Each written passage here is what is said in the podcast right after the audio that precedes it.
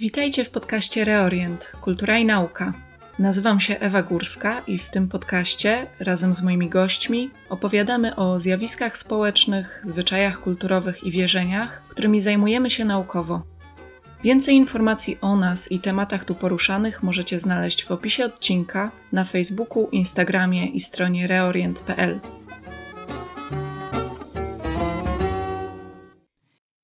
Cześć. Ten odcinek jest trochę inny. Jest to zapis prelekcji na temat podejścia w islamie do pandemii COVID-19 i tego, jak prawo religijne rozwiązuje niektóre problemy z pandemią związane.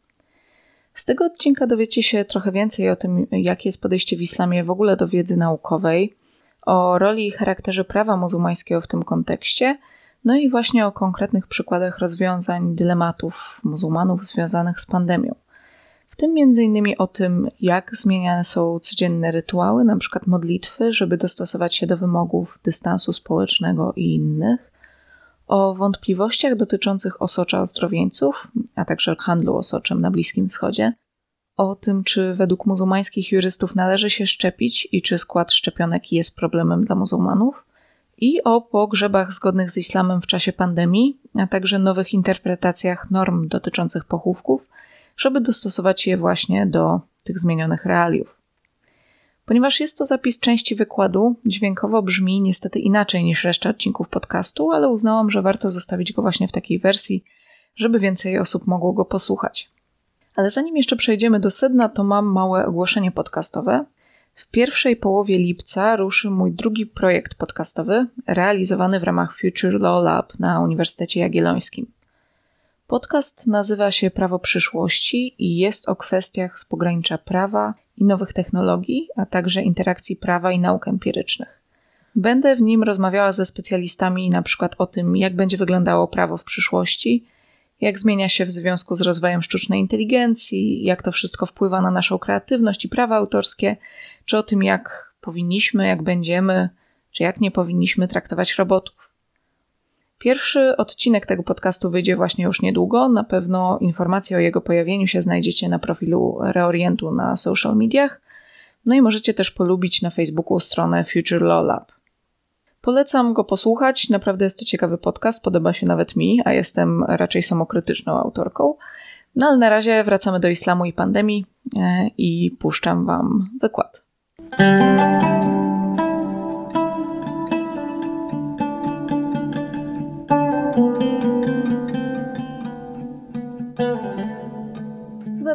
Od, od islamu i nauki w ogóle. Przede wszystkim to, co warto jest um, zrozumieć i mieć na uwadze, to jest to, że w islamie nie ma rozdźwięku między religią i nauką. Nie jest tak, że w jakiś sposób to, co naukowe, uważane jest za świeckie i przeciwne na przykład objawieniu, czy wierze, czy temu, co, co, co duchowe. Wręcz przeciwnie, tak naprawdę. Według islamu człowiek w zasadzie musi rozwijać e, wiedzę naukową, czy w ogóle poznanie świata. Wiedza jest drugim po słowie Allah najczęściej występującym terminem w Koranie i uważa się, że badanie natury, czy czytanie znaków zawartych w naturze, tak to jest nazwane przynajmniej językiem koranicznym, mm, a oznacza właśnie poznawanie świata, poznawanie prawideł natury, ma tak naprawdę wymiar duchowy. To już nie będę wchodziła w dyskusje takie bardziej filozoficzne na tym, na ile ludzki rozum ma możliwości poznania, bo tutaj sunnici, szyici i różne nurty, nurty w ramach islamu się różniły trochę, ale to, co jest e, dla nas ważne, to to, że tak generalizując, w islamie nie ma takiej możliwości, że na przykład naukowiec sprzeciwia się w jakiś sposób Bogu czy bawi się w Boga. No nie nic nie może zostać odkryte bez woli boskiej. Człowiek nie może dokonać odkryć naukowych i mieć możliwości na przykład ingerencji medycznych w ciało ludzkie, jeśli Bóg nie pozwoliłby na to, czy nie chciałby, żeby człowiek tych, tych odkryć dokonał. Aczkolwiek inną rzeczą jest e, to, w jaki sposób człowiek później tą wiedzę wykorzystuje i czy na pewno wykorzystuje w sposób dobry dla ludzkości i dla świata. Natomiast zakładając, że wykorzystuje, że ludzie wykorzystują tą wiedzę naukową um, w sposób etyczny, zgodny z duchem islamu, um, zakłada się, że nauka jest czymś dobrym, powinna być rozwijana, ale też należy z niej korzystać. Jeśli mamy wiedzę naukową, powinniśmy mm, ją wykorzystywać. To łączy się z zaufaniem do naukowców i zaufaniem także do lekarzy. Mm, to jest dość ważne i to się też pojawia później w fatłach dotyczących na przykład właśnie tych rzeczy związanych z COVID-em, y, że no to lekarze są specjalistami, to oni mają tą wiedzę, której nie mają inni, której nie mają, nie wiem, specjaliści od prawa muzułmańskiego, nie mają duchowni muzułmańscy, więc to lekarzy w kwestiach medycznych musimy słuchać co więcej, pacjenci mają obowiązek i podejmowania leczenia, ponieważ mają obowiązek ochrony swojego życia, które dostali od Boga, ochrony swojego ciała, które dostali od Boga, ale także obowiązek um, słuchania się tych osób, które specjalistami są. No ale tak jak wspomniałam, to wszystko musi być ograniczone pewnymi um, zasadami postępowania, pewnymi zasadami normatywnymi i pewną etyką. I te zasady etyczne czy normatywne oferuje prawo muzułmańskie. I tutaj myślę, że część z Państwa na pewno zdaje sobie sprawę, no, że prawo muzułmańskie to jest trochę taki termin wytrych, który pojawia się co chwilę, bardzo często w różnych negatywnych kontekstach. I tak naprawdę my nie do końca jesteśmy w stanie sobie wyobrazić, czym prawo muzułmańskie jest. Bo kiedy my myślimy o prawie, i to jest zupełnie naturalne. Wyrastając w naszej kulturze, jesteśmy tak nauczeni, tak socjalizowani, że prawo to są przepisy zawarte w kodeksach, stanowione przez ustawodawcę, na ogół państwowego, i w zasadzie jest to pewien kanon, no, możemy powiedzieć, że jest to coś nudnego, ale w miarę stabilnego, e, chyba że ten ustawodawca, czyli parlament, e, postanowi na przykład e, coś zmienić. I tutaj, jeśli mówimy o prawie muzułmańskim, no to tak naprawdę nawet słowo prawo samo w, w tym terminie już może być trochę mylące, ponieważ prawo muzułmańskie, jakby terminów w prawie muzułmańskim czy w islamie dotyczących prawa jest więcej niż nasze jedno słowo prawo. I prawo muzułmańskie to jest coś więcej. To są zarówno normy dla nas prawne, ale są to również normy religijne.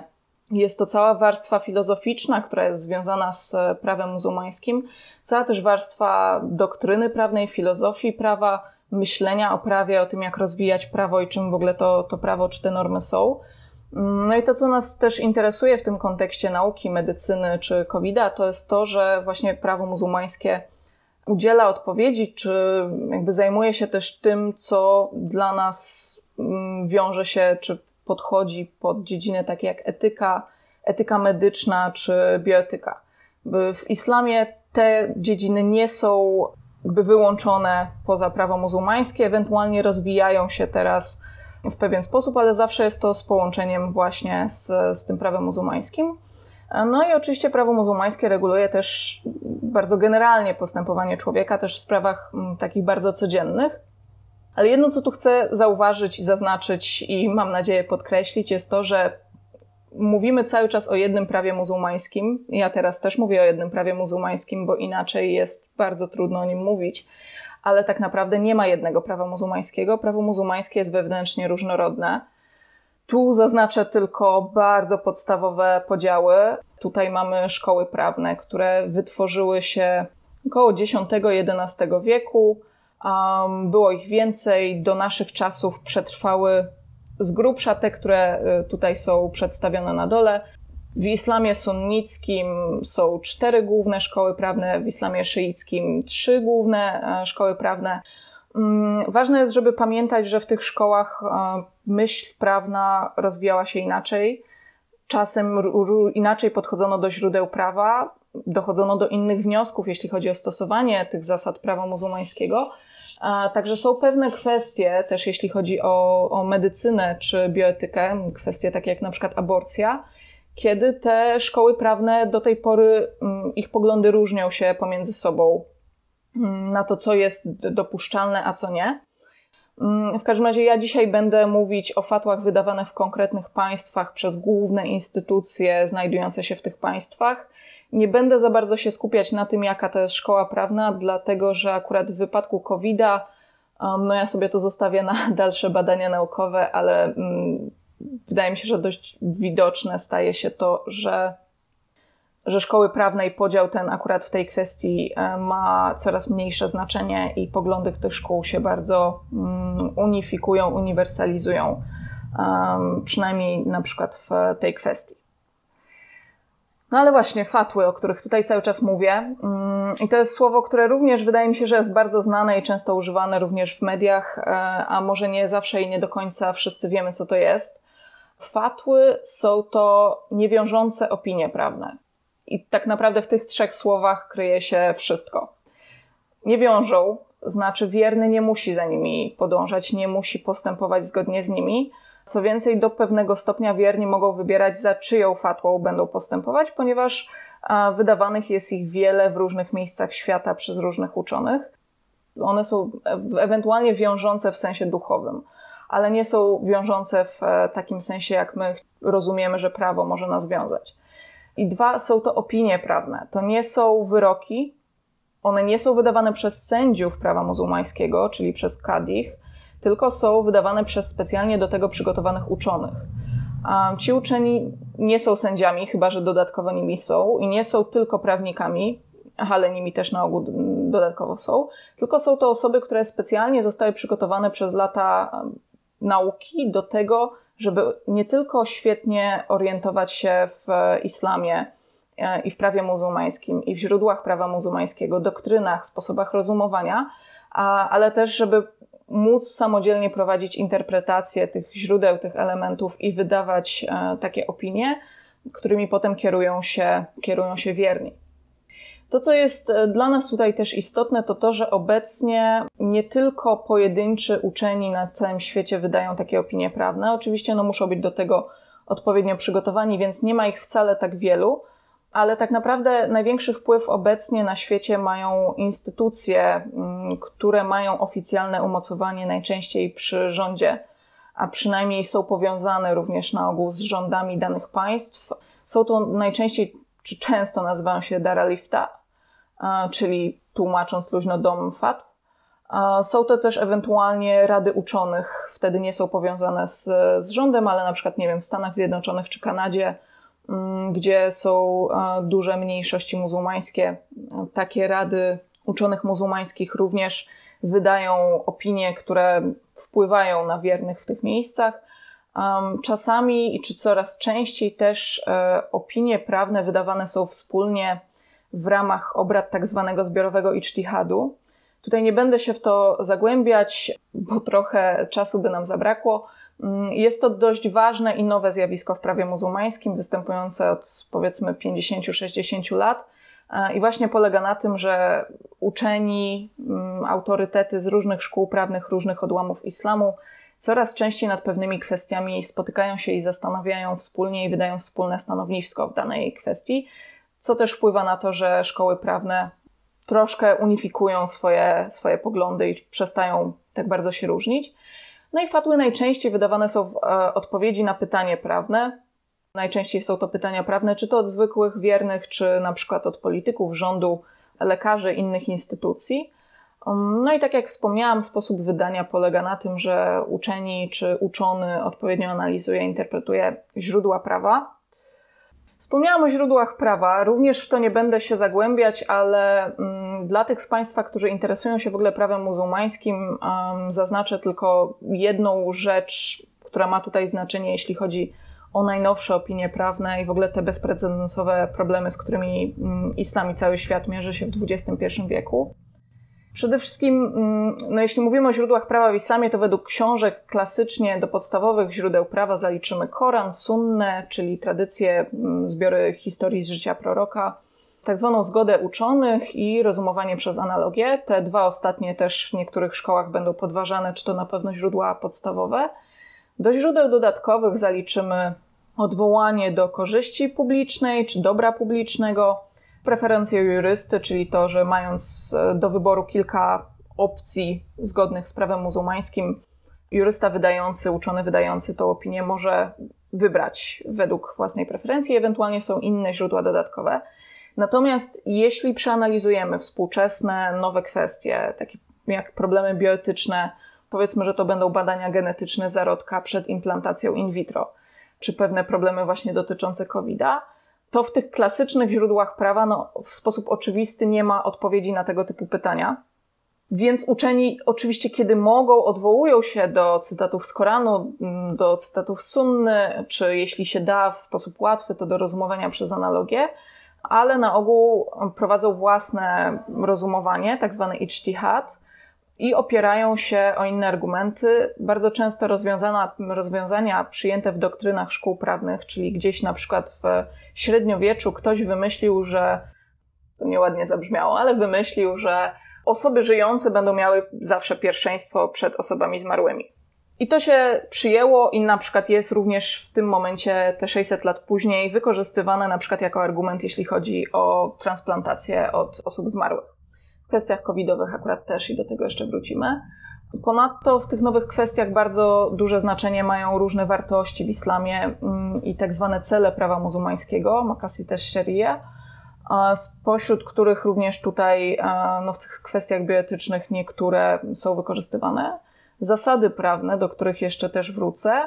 No ale poza tym bardzo często w opiniach prawnych bierze się pod uwagę po prostu wiedzę medyczną i współczesne mm, okoliczności, to co się dzieje na świecie, również czasami okoliczności danej sprawy czy osoby, która zadaje pytanie prawne.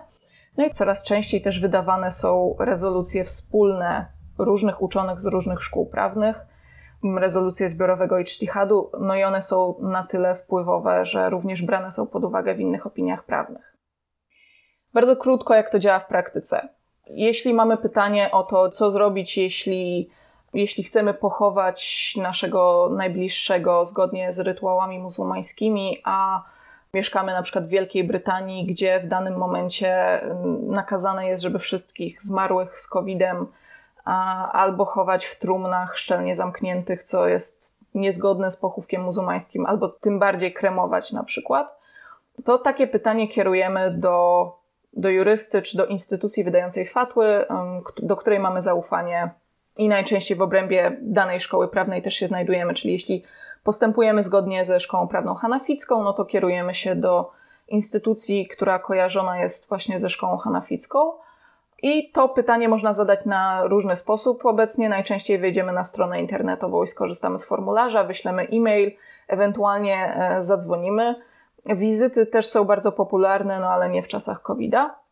I w, pewien, w pewien czas później dostaniemy e, odpowiedź właśnie w formie, najczęściej w formie fatły. Nie tylko, ale najczęściej w formie fatły. I przechodząc właśnie bardziej do tych dylematów bioetycznych i, i covidowych, wspomniałam o teorii celów prawa muzułmańskiego. W wydaniu takim głównym, najprostszym i uzgodnionym w średniowieczu jest pięć tak zwanych konieczności, czy pięć głównych celów prawa muzułmańskiego. Nie będę ich tu wymieniać, można je znaleźć choćby na Wikipedii. To, co nas tu interesuje, to, że drugim z tych celów jest e, zachowanie życia znaczy dosłownie tłumaczone z arabskiego byłoby to, że duszy czy ducha, e, ale chodzi po prostu mm, o opiekowanie się życiem ludzkim i, i ratowanie go. Drugą bardzo ważną e, zasadą, czy czasem nazywaną też doktryną, jest, e, jest dobro społeczne. Jest to także źródło dodatkowe mm, w, w prawie muzułmańskim, właśnie istislah, jest bardzo znaczące, jeśli mówimy o kwestiach właśnie dotyczących medycyny czy nauki. I wspomniane przeze mnie zasady prawne mm, to jest coś, o czym bardzo często zapomina się mówiąc o prawie muzułmańskim, a jeśli analizujemy współczesne fatły, to jest to jedna z najważniejszych rzeczy. To są pewne maksymy, mm, coś jak rzymskie paremie prawnicze, pewne maksymy, które są powtarzane, są zapisane i pomagają uczonemu stosować to prawo, czy interpretować pewne okoliczności, czy fakty, które ma przed sobą według pewnych e, zasad. Spośród tych dla nas teraz najważniejsze są te, które mówią, że należy usuwać szkodę czy krzywdę, w innym wydaniu, że należy unikać szkody, wybierać mniejszą szkodę i jest e, trochę wariantów. Trudność rodzi ułatwienie. I trzecia, tutaj dla nas ważna, to że konieczność usuwa zakazy. Też w innych wydaniach po prostu brzmi tak, że w wypadku wyższej konieczności zakazy są właśnie uniesione czy, e, czy usunięte i ta wyższa konieczność, no oczywiście w pandemii może odgrywać dość e, dużą e, rolę. Jeśli mówię o dylematach bioetycznych, ja tutaj nie tłumaczę za bardzo, nie, nie zagłębiam się w te kwestie bioetyczne, ale właśnie te argumenty czy te źródła, które przytoczyłam przed chwilą, mm, są bardzo ważne w kwestiach pytań dotyczących na przykład właśnie in vitro, o którym wspomniałam wcześniej, kwestii takich jak na przykład mrożenie zarodków czy dopuszczalność surogacji, wykrycia u płodu poważnych wad genetycznych i ewentualnej aborcji, bo to nie było przecież możliwe, kiedy, kiedy wytwarzano tak naprawdę kanon, kiedy objawiony był Koran, kiedy spisano sunnę, czy później, kiedy wytwarzały się doktryny szkół prawnych w islamie. A oczywiście nie były wtedy też możliwe transplantacje. Teraz jest to pewna technika medyczna, która jest stosowana bardzo popularnie. Odłączenie chorego od aparatury podtrzymującej przy życiu stało się znowu problemem nieco ważniejszym ze względu właśnie na COVID. Z tym również wiążą się ewentualnie kwestie eutanazji. No i to są też takie pytania, jak właśnie obowiązek szczepień u dzieci. To były pytania, które trafiały do uczonych w ostatnich latach. Jakby ten nurt antyszczepionkowy też w świecie muzułmańskim się pojawiał. No a teraz oczywiście w ogóle generalnie pytania o szczepionki w różnych wydaniach, czy to zawartości szczepionek, czy, czy na przykład przyjmowania szczepionek w czasie postu w Ramadanie się pojawiają. No i tutaj kilka z tych problemów e, poruszę.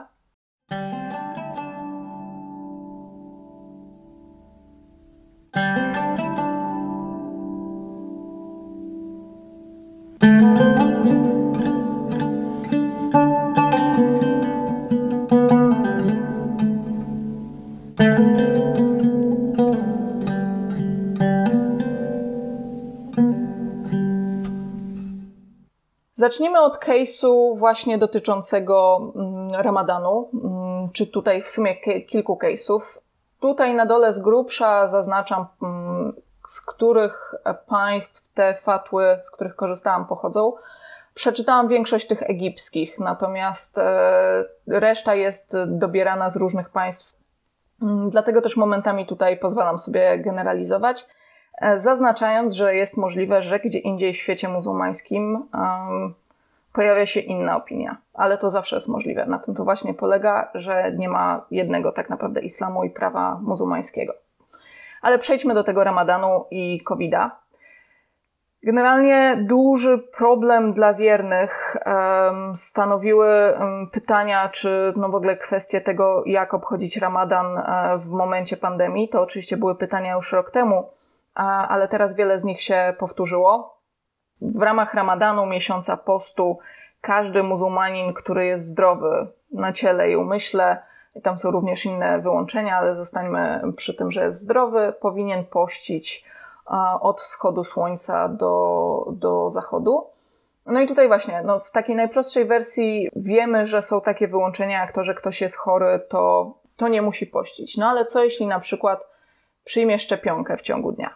Czy to jest uważane za złamanie postu, czy nie?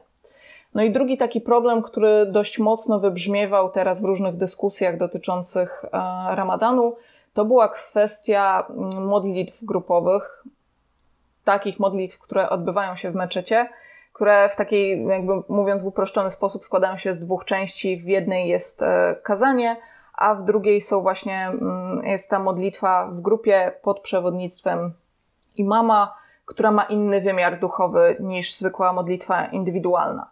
No ale tutaj ze względu na i obostrzenia, i na czasem zamknięcie meczetów, e, i kwestie takie dość przyziemne jak dystans społeczny w meczetach, no to rodziło wiele wątpliwości, na które e, muzułmańscy juryści odpowiadali właśnie w opiniach prawnych.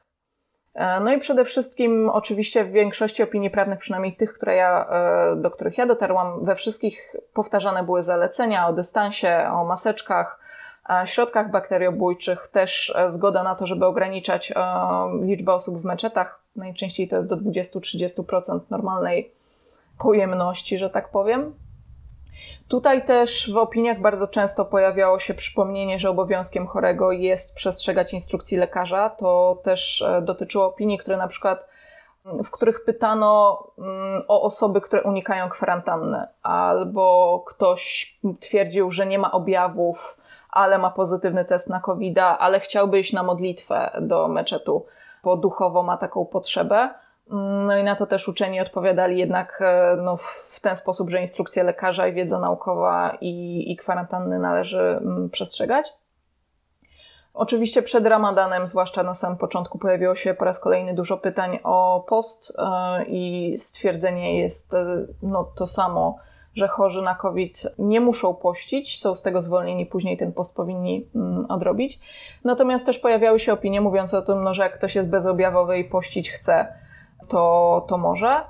Mm, no i w tych modlitwach grupowych, e, które się odbywały w meczetach, w sensie w momencie, kiedy meczety nie były zamknięte, pojawiało się dość dużo pytań o kwestie rzędów w tym meczecie, które powinny być równe, równo utrzymane, a jakby dystans społeczny najczęściej powodował, że w meczetach wyznaczano miejsca w szachownicy.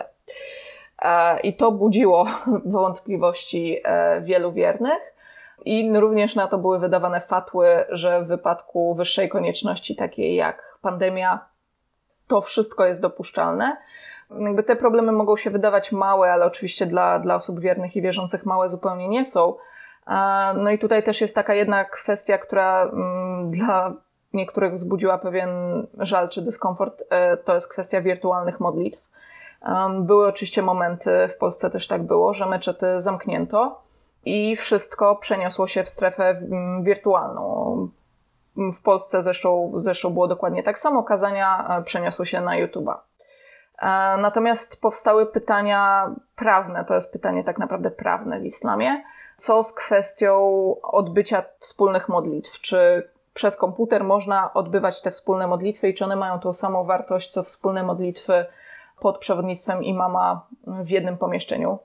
No i tutaj i uczeni z Egiptu i Arabii Saudyjskiej musieli odpowiedzieć, że nie, że według wszystkich źródeł prawnych modlitwa grupowa musi odbyć się w jednym pomieszczeniu z imamem. Można stać, jeśli chodzi na przykład o dystans społeczny, na drugim końcu tego meczetu, choćby on był ogromny, mm, ale jednak trzeba być w jednym miejscu i czasie i internet jakby tego nie, na to nie pozwala. Natomiast pojawiało się od razu zalecenie, no, że to nie znaczy, że należy wyjść na ulicę czy iść do meczetu mimo wszystko, tylko modlić się po prostu w domu e, z bliskimi, ponieważ no, warunki pandemiczne wymagają e, bezpieczeństwa. E, z takich też może dla nas trochę trywialnych pytań, ale bardzo nurtujących wielu wiernych były kwestie osocza ozdrowieńców. No i tutaj ten problem też wydaje się tak na trochę chłopski rozum prosty do rozwiązania, Um, zwłaszcza, że myślę, że jakby wiemy, że, że na przykład w islamie nie ma problemu z transfuzją krwi. Taki problem istnieje u świadków Jehowy, w islamie nie, więc osocze, które jest produktem, składnikiem krwi, mm, nie powinno budzić problemów. Natomiast pytań o to trochę było. Mm, uczeni odpowiadali, że życie jest święte, priorytetem jest jego ratowanie, właśnie opierali się o inne fatły dotyczące transfuzji i transplantacji. I tak naprawdę też opierając się na sunnę, o sunnę i o hadisy, bardzo często uczeni dochodzili do wniosku, no, że nie tylko mm, jest bardzo zalecane, żeby ozdrowieńcy oddawali osocze, ale nawet może to być obowiązek e, religijny. Natomiast Problem pojawił się wtedy, kiedy na przykład w Iraku i Egipcie zaczął się nielegalny handel osoczem. Nie wiem, czy Państwo e, słyszeli um, o takich procederach. Ten handel osoczem był na tyle mm, na dużą skalę, czy może nie na dużą skalę, ale um, ceny tego osocza szły bardzo w górę. To jedno. A dwa, okazało się na przykład w Egipcie, że wiele osób fałszuje sobie certyfikaty, że jest ozdrowieńcami E, żeby kogoś oszukać e, i sprzedać swoją krew jako krew na osocze, krew e, ozdrowieńca. Był na to pewien boom na czarnym rynku, mm, na tyle, że i w Egipcie, i w Iraku pojawiło się dużo opinii prawnych i przeciwko fałszowaniu takich certyfikatów i sprzedaży osocza, i w ogóle przeciwko sprzedaży osocza. Dlatego, i tutaj to jest też podstawa, jakby w prawie muzułmańskim jest prosta, nie chodzi tylko o kwestię pewnego fałszowania, czy nie tylko nawet o kwestię tego, że w dobie pandemii wymagana jest jednak solidarność od muzułmanów e, i wzajemne wsparcie i jakieś działanie charytatywne, ale e, generalnie wszelki handel organami w islamie sunnickim, przynajmniej e, wszelkie wynagrodzenie finansowe za jakikolwiek organ, a w tym wypadku osocze uważa się za krew, za tkankę, jest po prostu zwyczajnie mm, nielegalne w świetle prawa muzułmańskiego. To oczywiście wydanie takiej fatły jest o tyle ważne, że no może dla osoby, która handluje nielegalnie osoczem, niekoniecznie na tą osobę będzie miała wpływ. Za to zawsze mm, też fatły mają to znaczenie w państwach, w których islam dominuje, że dają, brzydko mówiąc, podkładkę często władzom państwowym, które mogą na tej podstawie szybciej wydać na przykład własne rozporządzenia e, i czegoś zakazać. Także takie opinie mają znaczenie zarówno społeczne, jak i potencjalnie polityczno-prawno-państwowe, że tak to nazwę.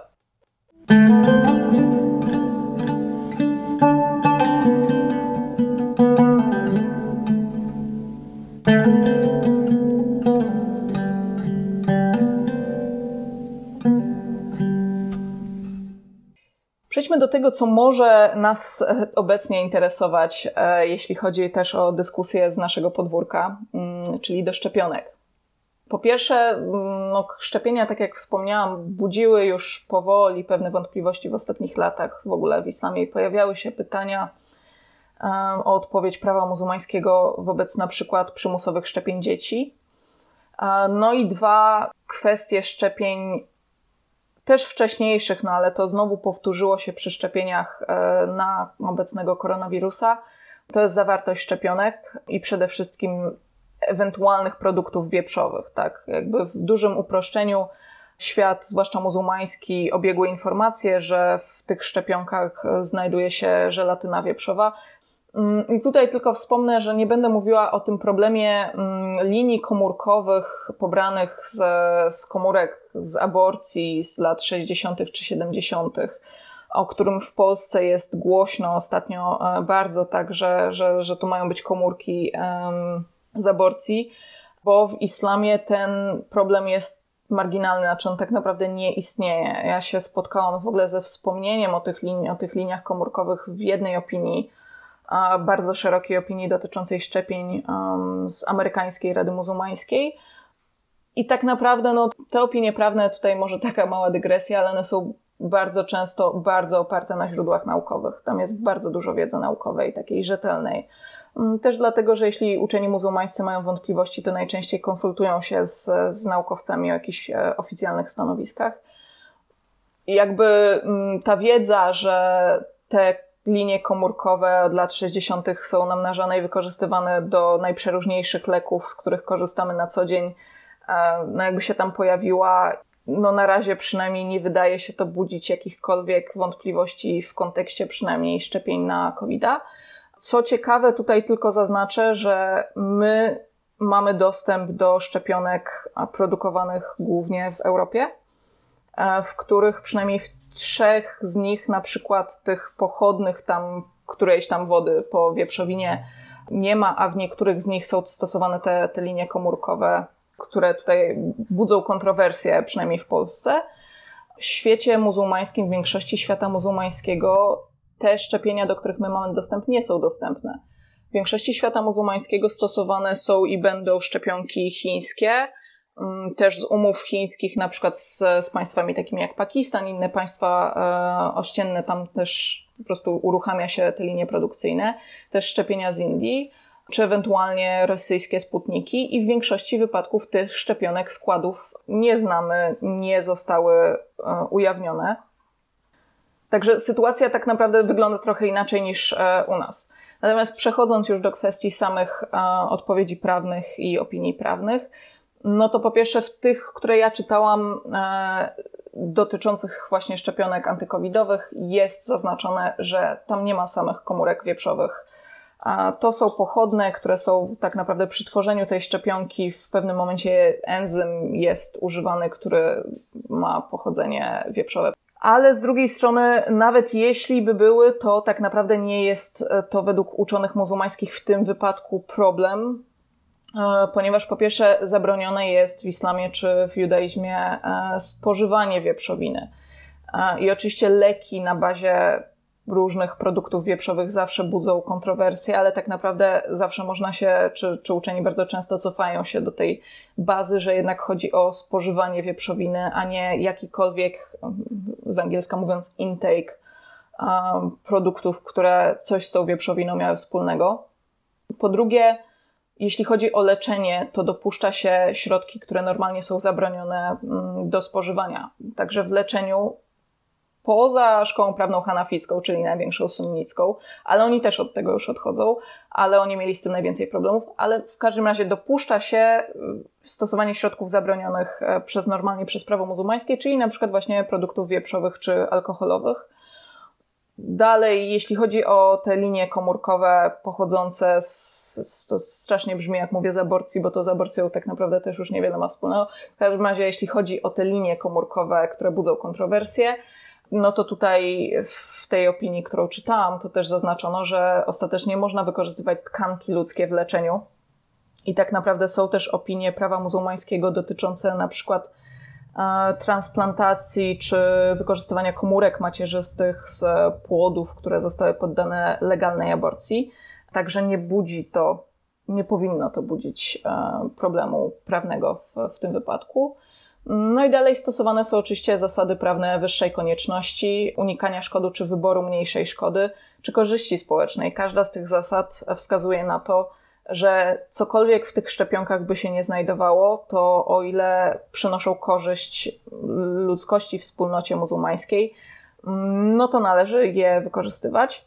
No i tutaj w takich dalszych, um, w dalszych opiniach w Tunezji stwierdzono, że w ogóle szczepienie na COVID jest obowiązkiem, Um, no ale też pojawiały się takie opinie, jak na przykład w Indonezji w 2018 roku, to jeszcze było przed COVID-em, że szczepionki na odrę czy różyczkę są haram, są zakazane właśnie ze względu na zawartość jakichś tam produktów postwieprzowych. Ta fatła została bardzo szybko odwołana, ponieważ wywołała niestety negatywne efekty. Natomiast no, z takich ciekawostek Indonezja e, wysłała w pewnym momencie teraz w, do Chin, do, do fabryki szczepionek swoich naukowców, żeby popatrzyli, jak to jest e, robione, polityków, żeby popatrzyli, jak to jest robione, ale też uczonych muzułmańskich, żeby popatrzyli, jak to jest robione i mogli wydać e, odpowiednią fatłę.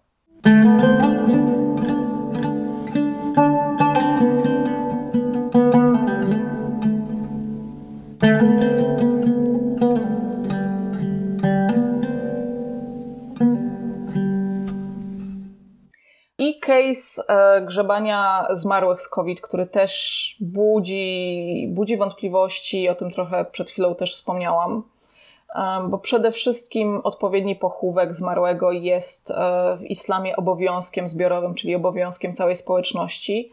No to oznacza, że nie można te, tego obowiązku zrzucić na kogoś innego, tak?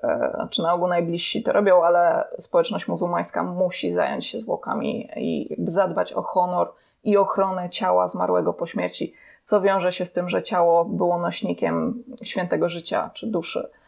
Um, no i tutaj rytuał składa się z obmycia, z owinięcia mm, całunem i modlitwy pogrzebowej. Natomiast no, w związku z COVID-em mamy problem z, już z obmyciem, z tym, że w wielu państwach e, grzebie się zmarłych w zamkniętych szczelnie trumnach, um, a nie w, w, jakby niemożliwe jest grzebanie w całunie nie można odprawić modlitwy zbiorowej, a przynajmniej nie do końca. E, czasem pojawiają się mogiły zbiorowe, co też teoretycznie jest niezgodne, czy w prawie muzułmańskim preferuje się pojedyncze groby. No i jeszcze pojawiały się kwestie kremacji zmarłych na COVID, które budziły pewnie najwięcej kontrowersji. Tutaj w fatłach jakby wspomina się, że no, jakby jest tutaj pewna kolizja norm szacunku dla zwłok i tych rytuałów, a, a jednocześnie obecnie obowiązujących zasad e, pandemicznych. Na ogół wspomniane są też te minimalne kryteria dotyczące pogrzebu. Co ciekawe, e, w większości tych opinii prawnych, które ja czytałam, od razu są odwołania do wytycznych e, Światowej Organizacji Zdrowia, zdrowia, procedur polowych, Pan American Health Organization, procedur polowych, czyli takich dotyczących grzebania zmarłych w, w sytuacjach ekstremalnych czy kryzysowych, odwołania do, do procedur Ministerstwa Zdrowia, na przykład Egiptu, Uniwersytet Al-Azhar w Egipcie czy Kanadyjska Rada Imamów wydały dość szerokie manuale grzebania zmarłych e, w pandemii, czyli co, czym i jak można zastąpić, żeby nadal postępować zgodnie z islamem i prawem muzułmańskim. To jest wszystko bardzo wtedy szeroko opisane i wyjaśnione. No ale tutaj, co by się nie działo, to zawsze uczeni wracają do tej zasady, o której też wspomniałam wcześniej, czyli pierwszeństwa osób żyjących nad martwymi. Dbania o korzyść społeczną, dbania o osoby żyjące i o to, żeby się nie zaraziły. I też dość dużo pojawia się odwołań do opinii doktryn różnych szkół prawnych dotyczących działań w epidemii i różnych wyjątków od różnych zasad.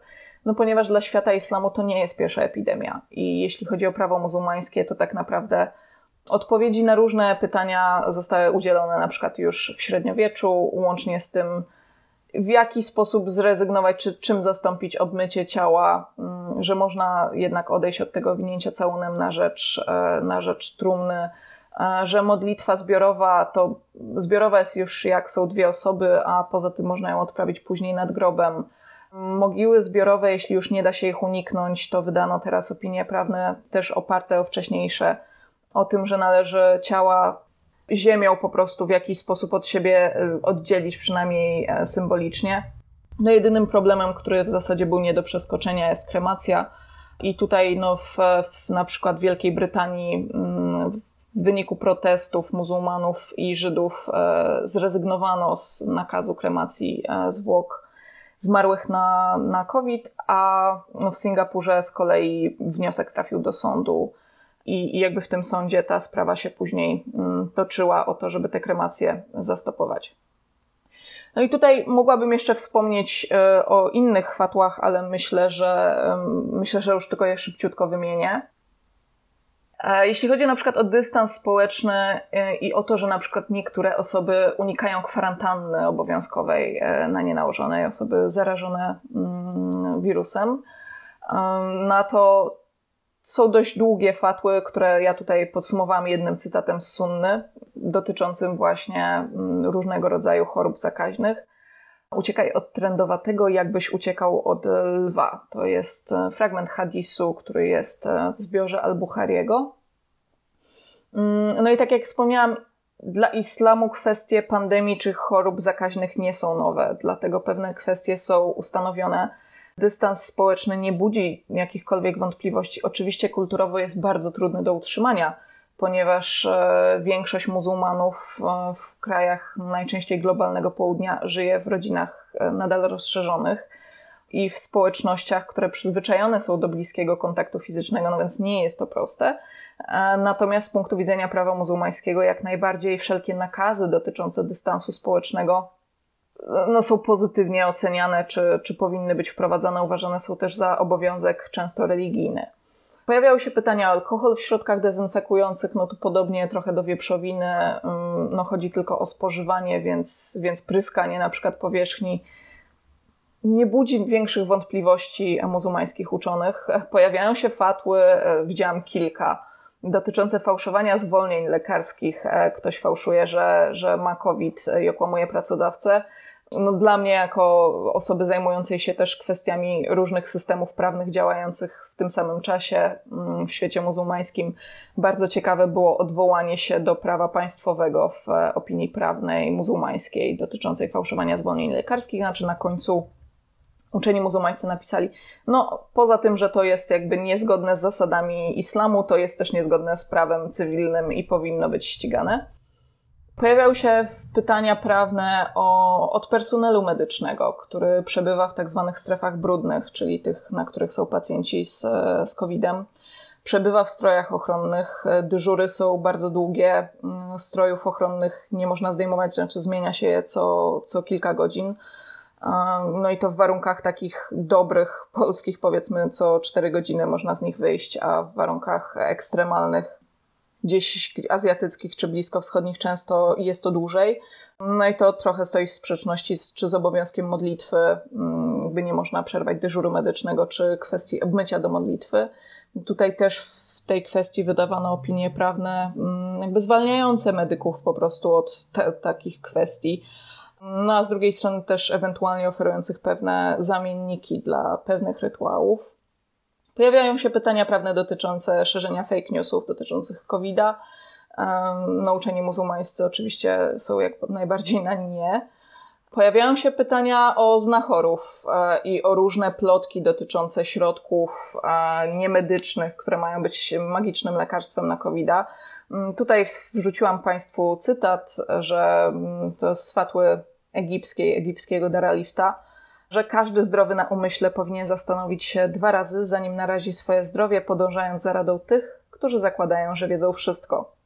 To jest dość ostra fatła, mówiąca właśnie o tym, że należy wierzyć, zawierzyć nauce i specjalistom e, i korzystać z leczenia, że jakby leczenie ciała jest obowiązkiem wiernego, ale musi leczyć się u specjalisty, a specjalistą jest ten, kto studiował medycynę i się na niej faktycznie zna. Dość ciekawa jest też, też, też jedna fatła, którą e, ostatnio czytałam, dotycząca takich kwestii bardziej duchowych, czyli tego, czy COVID jest faktycznie na przykład karą od Boga. I tu z punktu widzenia jakby religii czy uczonych e, egipskich, no oni w duchu wiary stwierdzają, że epidemie ostatecznie są miłosierdziem od Boga. To oczywiście jest bardziej rozbudowana teologiczna dyskusja. Dlaczego? I tutaj już ją zostawię. Myślę, że każdy z nas może jakby wymyślić kilka argumentów, e, o co chodzi. W każdym razie takie opinie też się pojawiają i to może dla nas nie być oczywiste, ale mieści się w ramach również prawa muzułmańskiego i norm e, prawnych czy, czy wydawania opinii prawnych.